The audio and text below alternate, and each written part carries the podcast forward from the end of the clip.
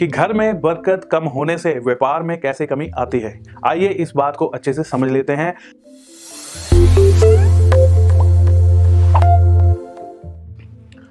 विजयदशमी के बाद, दशहरे के बाद कोई तीन दिन लगातार, सोमवार, मंगलवार, बुधवार या कोई भी तीन दिन जब आपको सही लगते हैं, जो तीन दिन आपको, जो लगता है कि ये शुभ दिन भी रहते हैं आपके लिए, उन तीन दिनों में आपने किसी भी धार्मिक स्थान पे जाना है, कोई मंदिर है या कोई गुरुद्वारा है या कोई और धार्मिक स्थान है आपके घर के आसपास, वहाँ पर आप चले जाइए और वहाँ पर भी उनकी किचन में जाना है। परमिशन लेकर, उनसे परमिशन लेकर कि हम जो है किचन की सफ़ाई करेंगे। तो वहाँ पर आपने जो है वो झाड़ू पोछे से उनके किचन की आपने सफ़ाई करनी है। अब कम से कम 10 या 15 मिनट लगा के मन से उनके किचन की सफ़ाई करना। आप मन से।